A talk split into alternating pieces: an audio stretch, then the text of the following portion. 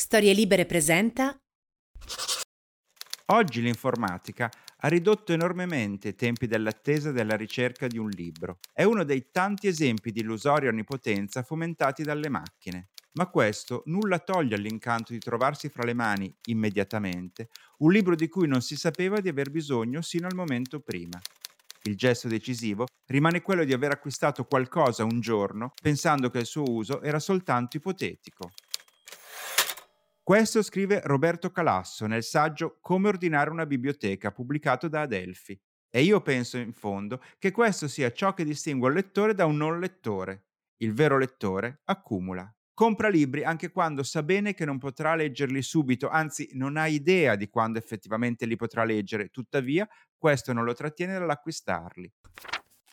È una sorta di investimento che ognuno fa su se stesso, come provviste che si accumulano sapendo che prima o poi potrebbero venire utili. E ha ragione Calasso, non c'è niente di più stupefacente di quando ti trovi fra le mani il libro perfetto da leggere in quel momento, sebbene tu l'abbia acquistato molto, molto tempo prima.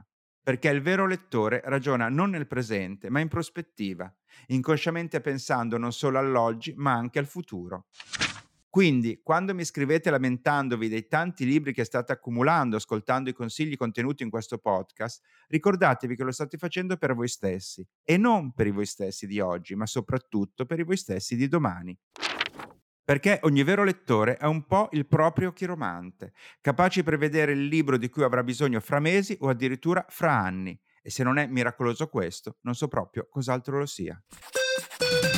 Sono lo scrittore Matteo Bibianchi e questo è Copertina, un podcast dove si spacciano consigli di lettura.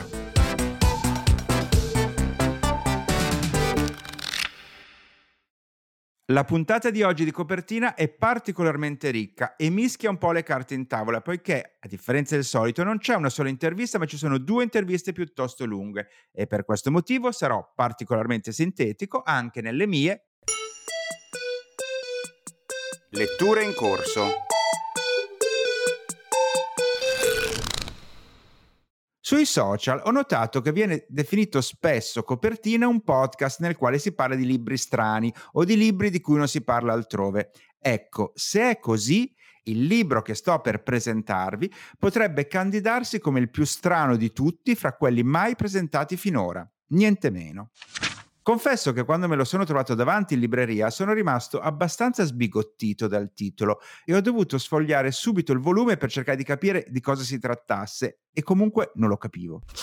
Il libro è pubblicato dal piccolo editore milanese Laurana, l'autrice è Manuela Mazzi e il titolo sbalorditivo è Breve trattato sui picchiatori nella Svizzera italiana degli anni Ottanta. Lo ripeto perché è davvero incredibile breve trattato sui picchiatori nella Svizzera italiana degli anni Ottanta. Un titolo del genere apre ovviamente una serie di domande. In che senso breve trattato sui picchiatori?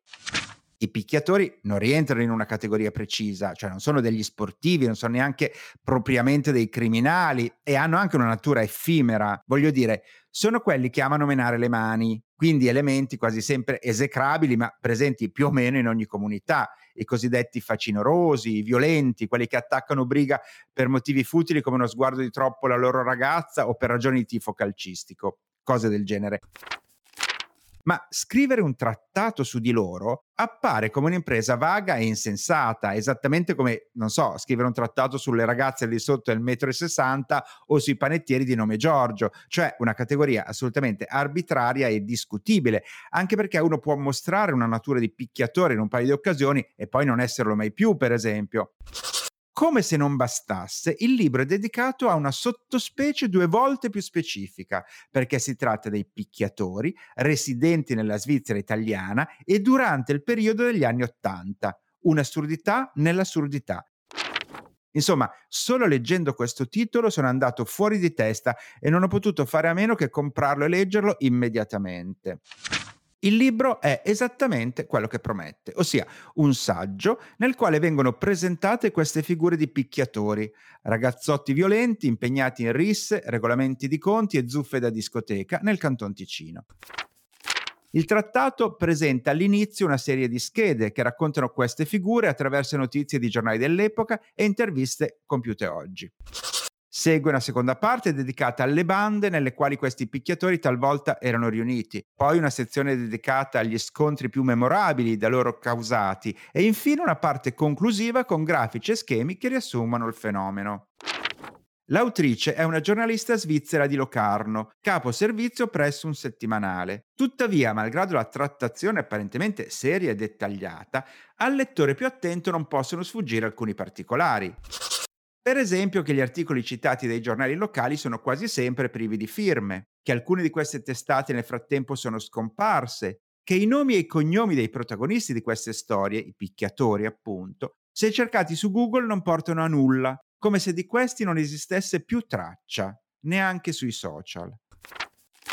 Allora si intuisce che questo intero progetto è in verità un'operazione di fiction travestita da indagine giornalistica. Questi fantomatici picchiatori diventano così protagonisti di un romanzo immaginario ambientato in una Svizzera di alcuni decenni fa, raccontata con toni fra l'epico e il moralista. Nella postfazione al volume, lo scrittore Ermanno Cavazzoni parla di una cronaca del Paleolitico, un paleolitico svizzero del Canton Ticino e lo definisce un racconto monumentale, come sempre al ricordo della gioventù e dell'adolescenza selvatica.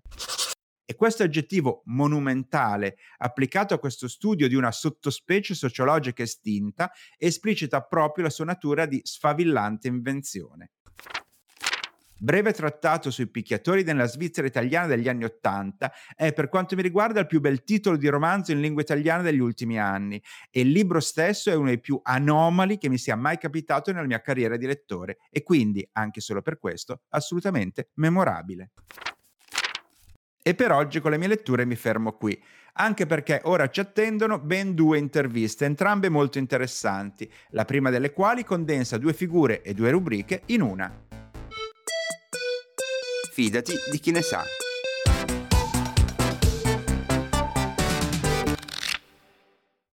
Oggi siamo in collegamento con un libraio di Reggio Emilia che è anche uno scrittore, infatti ha appena pubblicato per l'editore Utet il suo primo libro.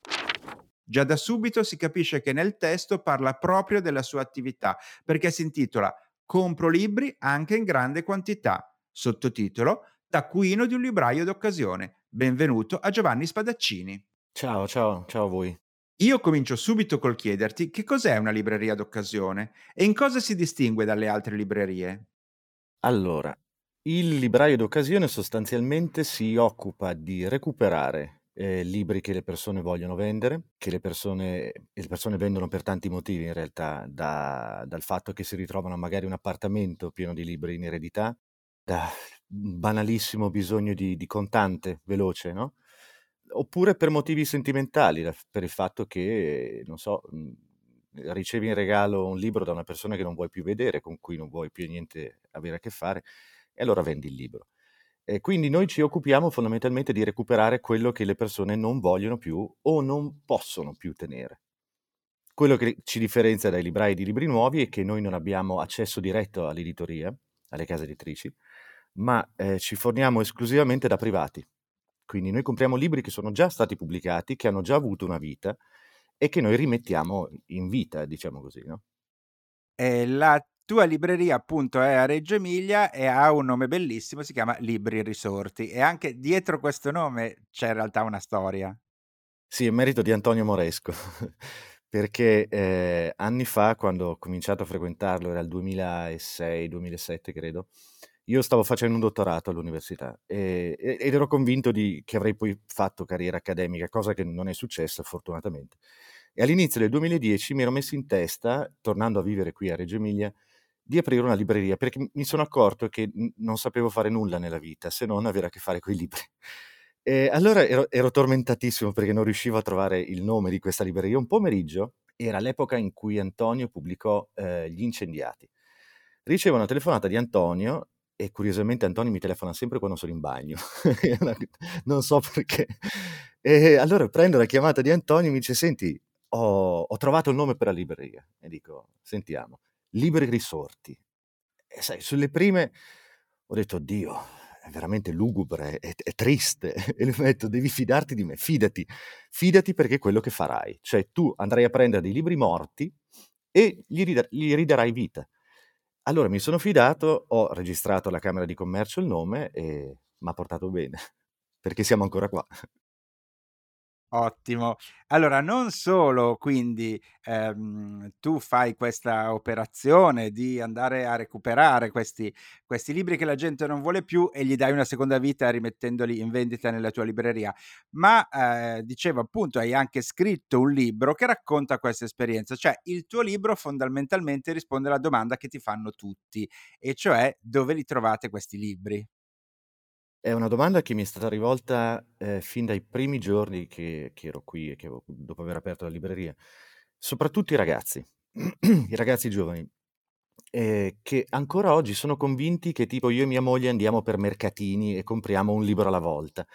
E la domanda era sempre quella: "Ma da dove vengono questi libri?" E allora inizialmente, lo scrivo anche nel libro, dicevo: "Ah guarda, la sera lascio aperta la porta e me li trovo qui alla mattina." Ehm, e invece no, e invece no, purtroppo no, ehm, perché poi mi sono messo a riflettere su sul appunto sull'origine, sulla provenienza di questi libri e il più delle volte vengono dalla morte, dalla morte di una persona. Ehm, e gli eredi anche stamattina proprio un un mio cliente mi ha detto che ha perso un parente, che ha un appartamento pieno di libri e di oggetti e che sta cercando di vendere tutto. Ehm, e il libro nasce di qua, ehm, perché mi sono detto: alla fine le storie di queste persone che noi incontriamo, le case che noi vediamo, sono uniche. Noi abbiamo accesso, ehm, a esperienze uniche che nessun altro mestiere riesce a fare. E mi sono domandato subito se non esistesse un libro analogo a quello che avevo in testa di scrivere io. E no, non esisteva. Misteriosamente non esisteva e non esiste nemmeno ora. Così nel 2010-2011 ho iniziato a a scriverle, ma giusto per il piacere di farlo, per per non dimenticarmele. E quindi ci ho messo 10 anni a scriverlo. Cioè 10 anni per per per costruirlo, per elaborarlo e 2 settimane per la stesura definitiva, che sono state l'anno scorso. Perché mi mancava un pezzo, mi mancava il collante che le tenesse insieme, perché se hai letto il libro le storie sono bene o male tutte uguali, c'è qualcuno che è morto, qualcuno che deve vendere, qualcuno che ha bisogno di soldi. Ehm, e il collante ero io. Ho avuto l'illuminazione una notte ascoltando a alla radio l'ultimo capitolo di Sostiene Pereira in cui Tabucchi racconta di aver ehm, di aver fatto amicizia con questo suo personaggio, di averlo fatto entrare in casa, fatto diventare uno di famiglia. E allora mi son detto: "Ma ehm, ma anche tu. Allora metti te stesso lì dentro, metti la tua voce tra una storia e l'altra, riracconta quello che hai già raccontato, anche smentendoti, anche svelando il fatto che quella cosa, quel quel dettaglio, quel particolare te lo sei inventato." E così ho fatto.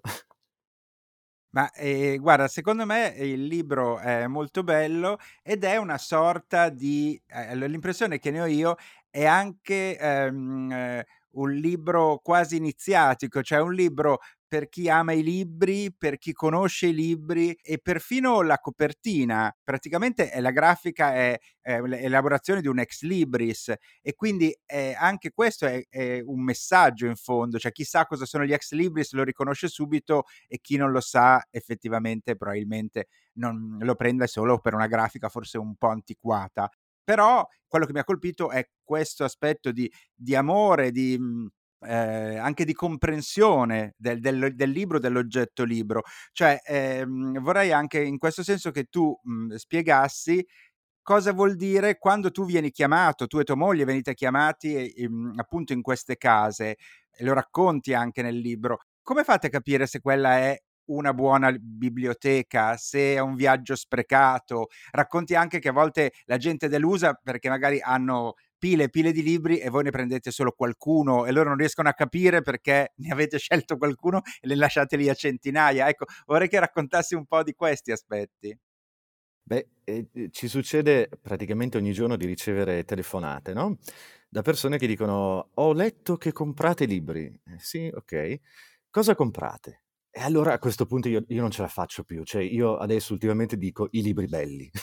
Solo che non faccio che aumentare la difficoltà, no, in queste persone, perché ci sono persone convinte d'aver d'avere, non so, mettiamo una Treccani degli anni '70 che effettivamente costava un sacco di soldi e che quei soldi li valga anche oggi, ma invece no. Allora siamo costretti tutte le volte a spiegare, ehm, ad esempio, quali case editrici ricerchiamo.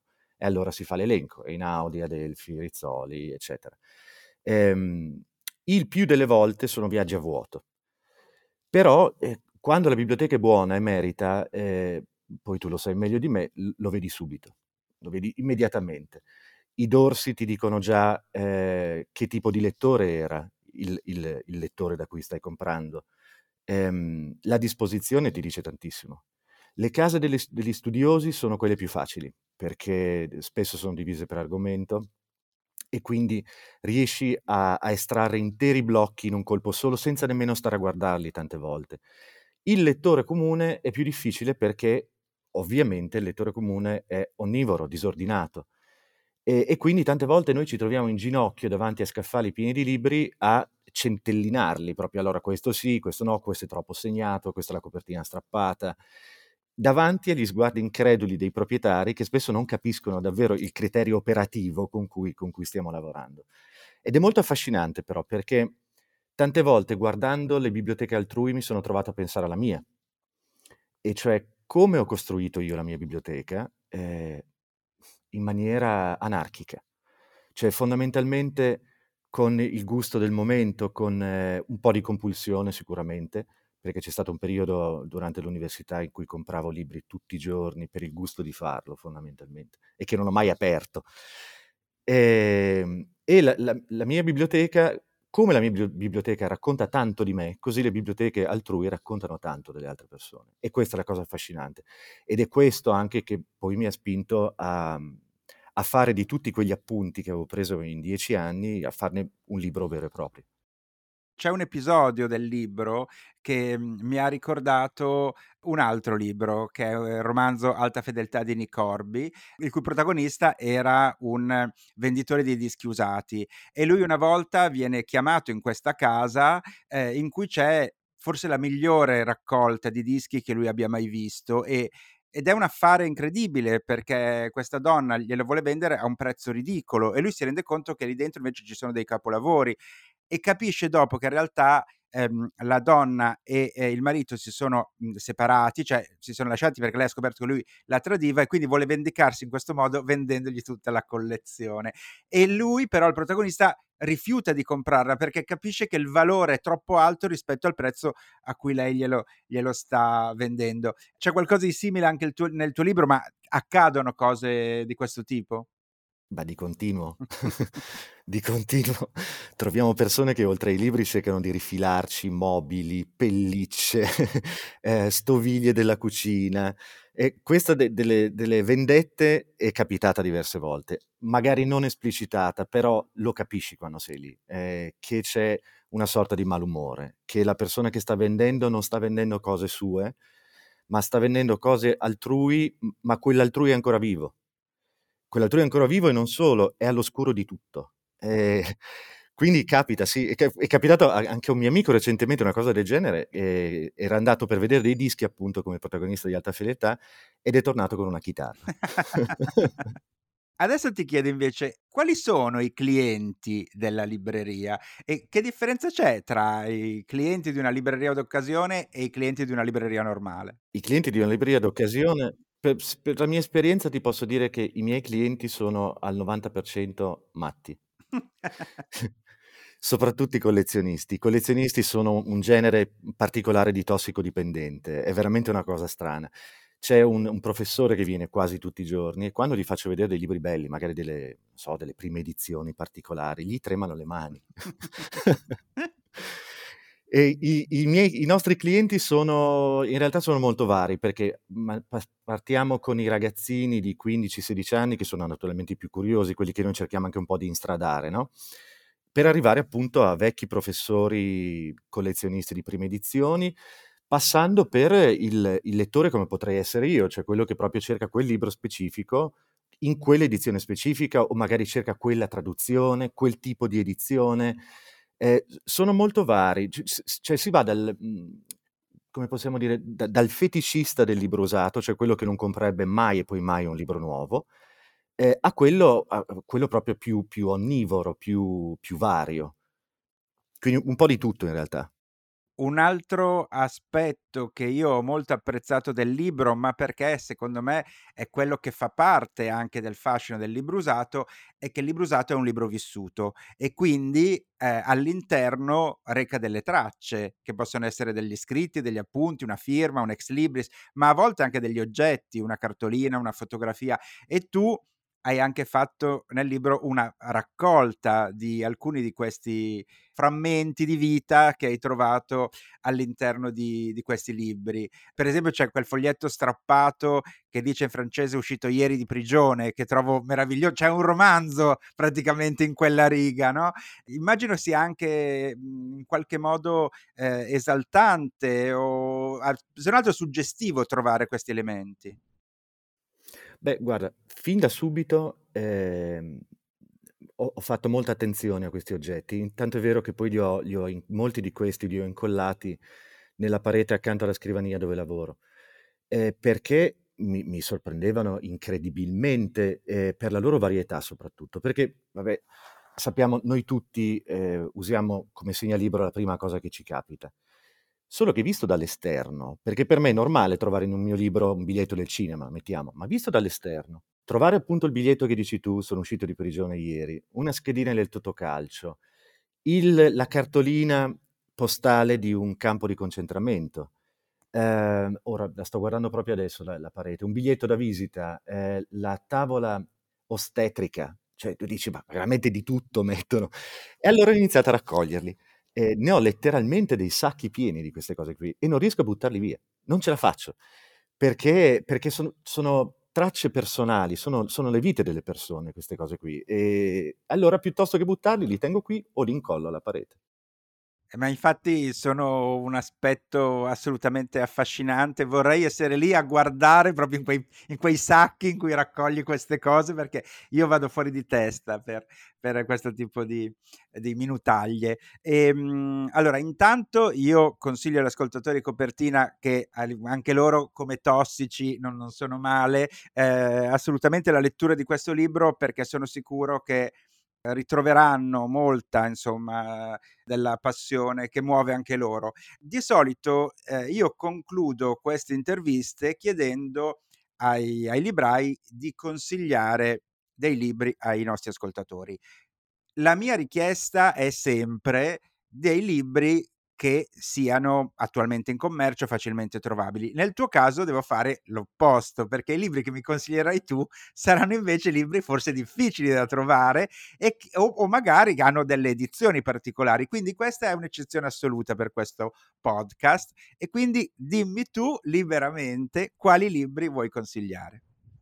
Allora, in realtà mh, quello che è più difficile da trovare è la traduzione di Pavese di Moby Dick del 32 di Frassinelli.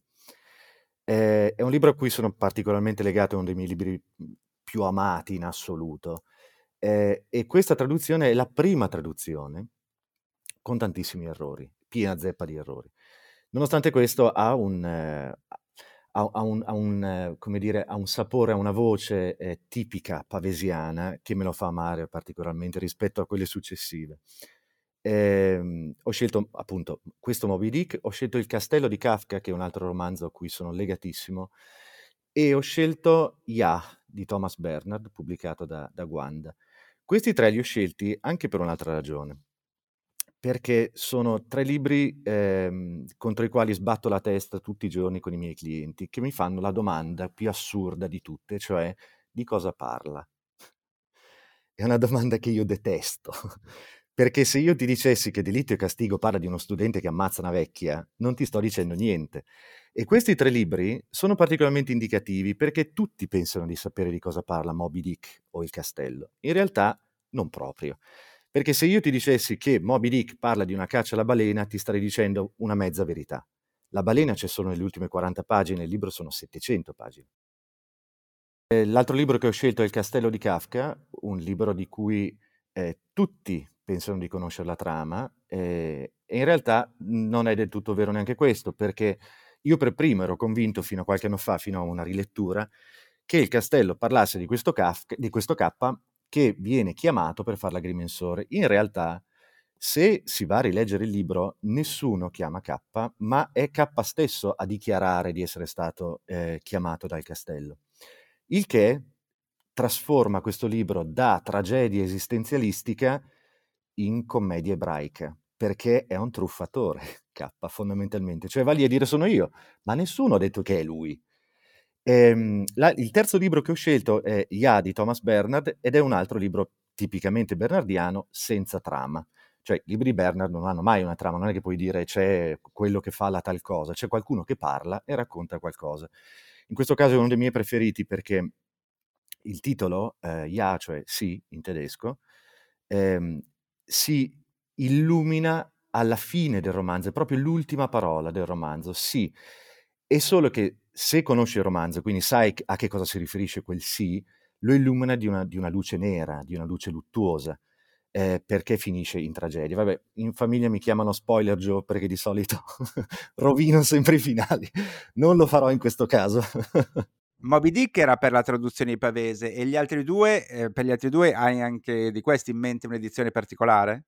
Allora, Kafka, è, anche Kafka è stato pubblicato per la prima volta in Italia da quel genio che era Frassinelli. Io da qualche anno sto collezionando i vecchi libri di Frassinelli perché a parte la veste grafica che è magnifica, eh, sono, sono, stati davvero pionieristici perché dovete pensare che ad esempio il numero uno di questa collana dove poi è uscito Moby Dick è l'armata a cavallo di Isaac Babel, poi c'è Moby Dick, poi c'è Daedalus di Joyce, eh, ci sono due Kafka, c'è il messaggio dell'imperatore e il processo, eh, c'è Mark Twain, e questa collana, che si chiamava eh, La cultura europea, è poi trasmigrata quasi integralmente nei primi anni di Adelphi. Cioè Adelphi nasce comprando il catalogo di Frassinelli. Infatti, se voi andate a vedere, la eh, edizione di Moby Dick, che ancora pubblica eh, Adelphi, è la traduzione di Pavese uscita per Frassinelli nel 1932. Quindi di Kafka io consiglierei comunque eh, in generale la traduzione di Anita Ro o di Pocar, che si trova negli Oscar Mondadori abbastanza tranquillamente. Eh, Ya di Bernard invece è uscito per Wanda, nel, non mi ricordo in che anno, comunque anni 90, e lo, ripubblica, lo pubblica ancora Wanda, per cui è un libro facilmente reperibile in commercio, che straconsiglio soprattutto a chi non conosce Bernard, perché è veramente, per il mio modo di, di vedere e di sentire la, la letteratura, una delle 4-5 grandissime voci del Novecento. Allora, io ti ringrazio molto ehm, e concludo con l'ultima domanda. Chiaramente il titolo del libro, Compro libri anche in grandi quantità, immagino sia l'annuncio che tu metti per farti chiamare.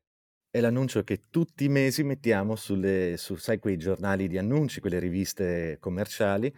Eh, il, il, l'annuncio completo dice eh, compro libri anche in grandi quantità, benvenute li, le edizioni Adelphi, Inaudi, eccetera, eccetera No fumetti, no enciclopedie. Ovviamente 9 chiamate su 10 sono persone che vogliono vendere fumetti e enciclopedie. Va bene, allora anche ai nostri ascoltatori, se avete fumetti e enciclopedie da vendere, sapete ora a chi rivolgervi. Io ringrazio Giovanni Spadaccini. Grazie a te. E prometto solennemente che passerò a trovarti nella tua libreria di libri risorti, soprattutto per vedere quella parete di meraviglie che hai collezionato. Esatto, e, e ti ringrazio. E volevo solo aggiungere che di librerie in, real- in realtà ne abbiamo due a Reggio. Ah. Una io e una mia moglie. Quindi dovrei fare un tour delle librerie. Assolutamente sì. Ciao, grazie. Ciao, presto, grazie. E ora che abbiamo salutato Giovanni, voglio svelarvi una deliziosa incongruenza che riguarda proprio il suo libro. Dal momento che Libri Risorti ha la licenza solo per vendere volumi usati, lui nella sua libreria non può vendere il suo stesso libro. In realtà Giovanni mi ha detto in privato di essere felice di questa circostanza perché avrebbe trovato imbarazzante vendere ai suoi clienti un libro scritto da lui. E dopo questa curiosità di burocrazia letteraria possiamo passare alla prossima rubrica. Altre voci, altre stanze.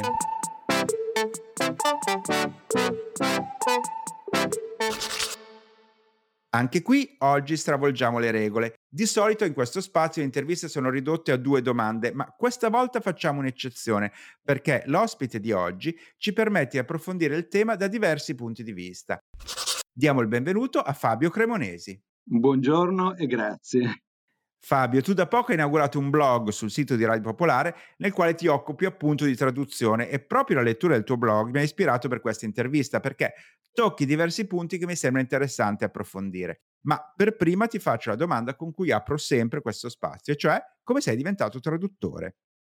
Eh, sono diventato traduttore per caso, come quasi tutto quello che, che mi è successo in vita mia, cioè eh, io ho studiato storia dell'arte all'università, poi per caso sono finito a lavorare nel marketing di una multinazionale, eh, poi un po' meno per caso mi sono messo a fare l'editore e eh, facendo l'editore mi è venuta la curiosità di provare a tradurre eh, e eh, ho scoperto che mi piaceva molto di più tradurre che fare l'editore, quindi detto fatto ho venduto la casa editrice e, e mi sono messo a fare speravo solo il traduttore, poi all'inizio ovviamente non ce la facevo eh, perché non avevo abbastanza clienti eh, e quindi ho fatto anche altri, eh, altri, lavori sempre in ambito editoriale, però diciamo finché non sono riuscito a, a emanciparmi completamente. Tra le altre cose, tu sei il traduttore di una trilogia molto amata, di un autore anzi molto amato in Italia che è Kent Aruf, di cui credo tu abbia tradotto l'intera opera, vero? Confermo, tradotto tutto. E tra l'altro credo tu sia anche un po' responsabile del suo arrivo in Italia, è così? Eh, sì, nel senso che eh, era uno dei libri che mi aveva dato da leggere questo gruppo di amici che stava mettendo in piedi questa nuova, questa nuova casa editrice e così mi avevano chiesto di dargli una mano a mettere in piedi, insomma, a trovare le, qualco, le, le, prime cose da pubblicare, una di queste era Benedizione, l'ho letto praticamente in parallelo con l'editrice Chicca Dubini e, ed è stato amore a prima vista per tutti noi e poi fortunatamente anche per, eh, per una bella fetta di lettori italiani l'editore appunto NN e che impressione fa quando un libro diciamo sconosciuto, eh, un autore sconosciuto viene scelto e poi dive- viene appunto nel tuo caso hai contribuito al fatto che venisse scelto, l'hai tradotto e poi diventa un autore così amato in, in, nel tuo paese?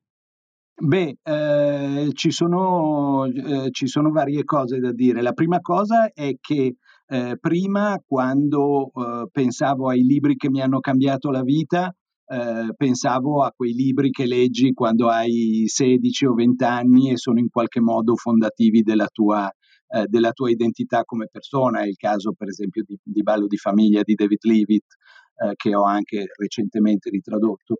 Ehm, a partire da, da Aruf, eh, come dire, eh, posso dire che un libro o un autore ha cambiato la mia vita non nel, senso, non nel senso identitario del termine, ma in quello professionale, nel senso che prima ero eh, un traduttore eh, che come tanti, come dire, si arrabattava e, eh, e, prendeva un po' tutto quel che gli capitava, incluse delle eh, solenni marchette, e a partire da Aruf eh, ho avuto come dire, la fortuna di entrare in quel ristretto numero di traduttori che possono un po' permettersi di scegliere cosa fare e cosa non fare. Eh, e tra l'altro essendo la buonanima di Aruf passata miglior vita eh, sono diventato un po' una specie di suo ventriloquo nel senso che ho fatto qualche centinaio di presentazioni eh, dei suoi libri in giro per l'Italia sempre con una eh, come dire, percependo un affetto del pubblico eh, nei confronti di Aruf e quindi indirettamente anche miei, che come dire, ha, ha, ha fatto veramente la differenza in termini proprio di, di, apprezzare il mio lavoro e di qualità del, del, del, del mio lavoro. Tu poco fa hai citato Ballo di famiglia in questa nuova traduzione che hai fatto di cui abbiamo già parlato qui in questo podcast, però eh, eh, di Ballo di famiglia tu parli anche nel primo post del tuo blog appunto che si chiama Sante Parole, eh, ripeto sul, sul sito di Radio Popolare. E mi è sembrato molto interessante il racconto che fai, cioè tu spieghi come tradurre Ballo di famiglia oggi sia molto diverso rispetto a quello che ha dovuto fare la prima traduttrice 34 anni fa quando era uscito la prima volta. Vuoi rispiegarci eh, che cosa intendevi dire? Allora, intendevo dire eh, che il libro era stato dato a una grandissima traduttrice come Delfina Vezzoli, eh, che eh, si era trovata eh, a dover tradurre un mondo che era ancora molto, molto diverso dal nostro su certe tematiche. E mi riferisco sicuramente eh, alla presa di, alla consapevolezza dell'identità omosessuale, ma anche eh, all'idea di famiglie che si disgregavano. No? Qui da noi eh, il divorzio, per dire, esisteva già, ma era ancora un fatto che riguardava una ristrettissima man- eh, minoranza della popolazione, non, eh, non, era ancora un fenomeno, tra virgolette, di massa come è diventato nei decenni successivi. E per quanto riguarda l'identità gay, eh, l'Italia era ancora ferma a un mondo di macchiette eh, oppure al mondo tragico del pasolinismo più ancora che di Pasolini. No?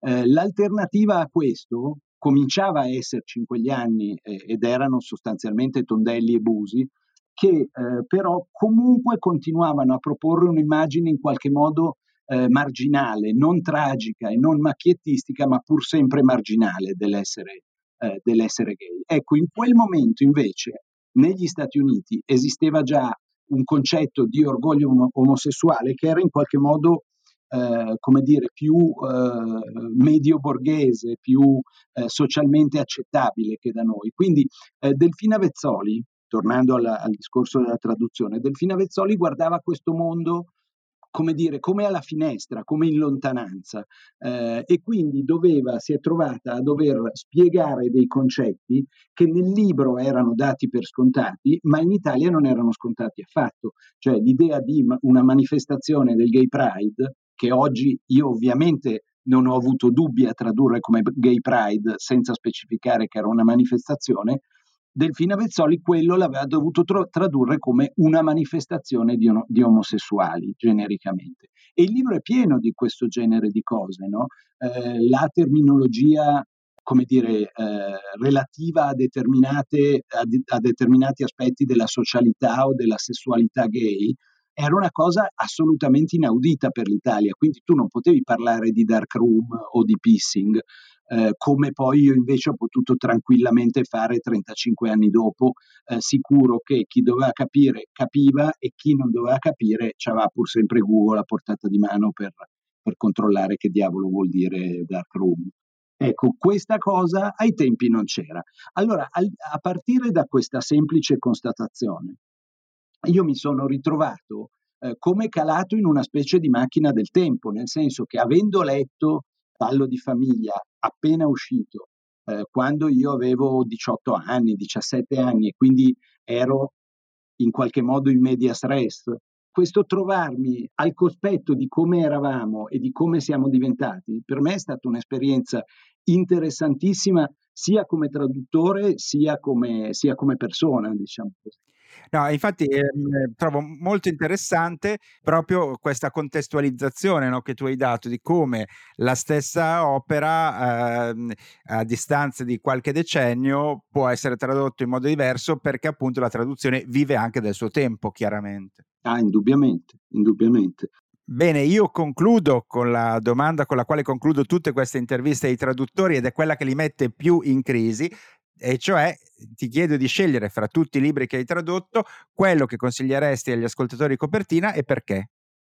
Allora, eh, io consiglierei eh, sicurissimamente un eh, libro di Jenny Dischi che si chiama Ingratitudine, eh, sempre pubblicato da NN Editore.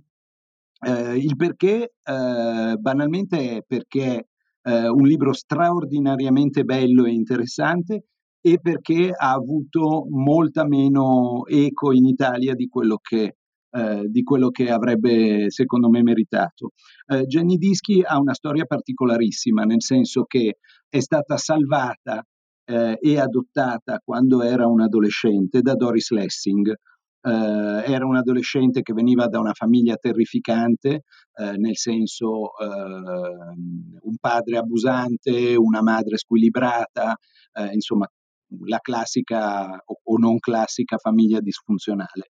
Eh, lei tenta il suicidio, un suo compagno di classe è il figlio di Doris Lessing che propone alla madre di accoglierla in casa e di adottarla. Ecco, e questo è uno dei nuclei del, di questo memoir. L'altro nucleo è un diario della malattia, nel senso che il libro inizia con eh, la diagnosi di una malattia terminale e, eh, ed è stato pubblicato cinque giorni prima che Jenny Dischi morisse e la segue in, in tutto questo lasso di tempo. Il titolo Ingratitudine è scritto staccato, in staccato gratitudine, eh, perché un altro eh, nucleo fondamentale di, di questo romanzo eh, è l'ambivalenza del suo rapporto con Doris Lessing, che da una parte eh, lei è ben consapevole che le ha salvato la vita e che addirittura le ha dato la possibilità di intraprendere una carriera come scrittrice che, data la, fam- la sua famiglia di origine, non era affatto scontata come, come possibilità. Dall'altra parte però Doris Lessing eh, viene descritta come una persona abbastanza mostruosa, manipolatoria, gelida, eh, spesso crudele e quindi il terzo nucleo, insieme appunto alla sua storia personale prima di eh, junkie nella swinging London degli anni 60 e poi di femminista nella Londra degli anni 70, è un punto. Il secondo punto è il diario della malattia e il terzo e forse più interessante elemento di questo memoir è appunto rapport, la descrizione di questo rapporto ambivalente con una personalità eh, grandissima nel bene e nel male come quello di Doris Lessing. Perfetto, io ti ringrazio e hai dato un sacco di spunti molto interessanti in questa, in questa conversazione sull'importanza e, eh, della traduzione e sulle varie implicazioni che ha nel, anche nella vita di un traduttore. Grazie a voi. Sgoccioli.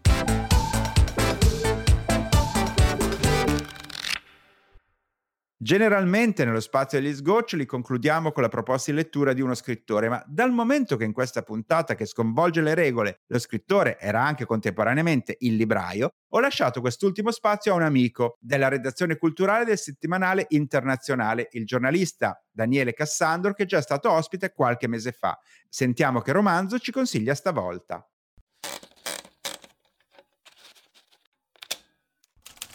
Se conoscete Edmund White solo per quel capolavoro di autofiction che era Un giovane americano, uscito in Italia nel 1990, sarete molto colpiti dal suo nuovo romanzo, Una santa del Texas, edito da Playground.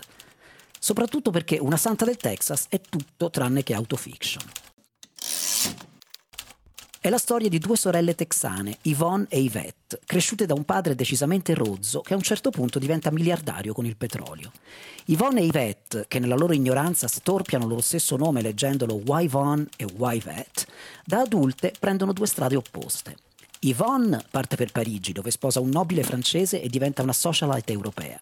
Yvette invece dona tutti i suoi averi ai poveri e si ritira in un convento in Colombia. Le due sorelle, così diverse ma così speculari, ricordano Juliette Justine di De Sade, la viziosa ninfomane sempre vincente e la virtuosa timorata di Dio sempre punita nei modi più atroci. In realtà queste due figure, le cui vicende sono narrate in modo avvincente e decisamente camp, sono un artificio con cui Edmund White può tornare a parlare dei temi che gli sono da sempre più cari, la sessualità, la religione e ovviamente se stesso. Grazie Daniele e noi siamo pronti per il consueto recap. L'unico libro di cui vi ho parlato io oggi nelle mie letture in corso è stato Breve trattato sui picchiatori nella Svizzera italiana degli anni Ottanta di Manuela Mazzi, Laurana. Il libraio d'occasione Giovanni Spadaccini, autore del memoriale Compro libri anche in grande quantità, edito da UTET, e titolare della libreria Libri Risorti di Reggio Emilia, ci ha consigliato. Moby Dick di Herman Melville nella traduzione di Cesare Pavese, nella rara edizione originale Frassinelli, ma disponibile anche oggi, pubblicata da Adelphi. Il castello di Franz Kafka nella traduzione di Anita Ro, oggi disponibile in Oscar Mondadori. E infine Ya di Thomas Bernard, edizione Guanda. Il traduttore Fabio Cremonesi, tra tutti i libri che ha tradotto, ci ha suggerito In gratitudine di Jenny Dinsky NN. E per ultimo, il giornalista Daniele Cassandro ci ha parlato di Una santa del Texas di Edmund White, Playground. E anche stavolta ne avete da leggere. Ciao. Ciao.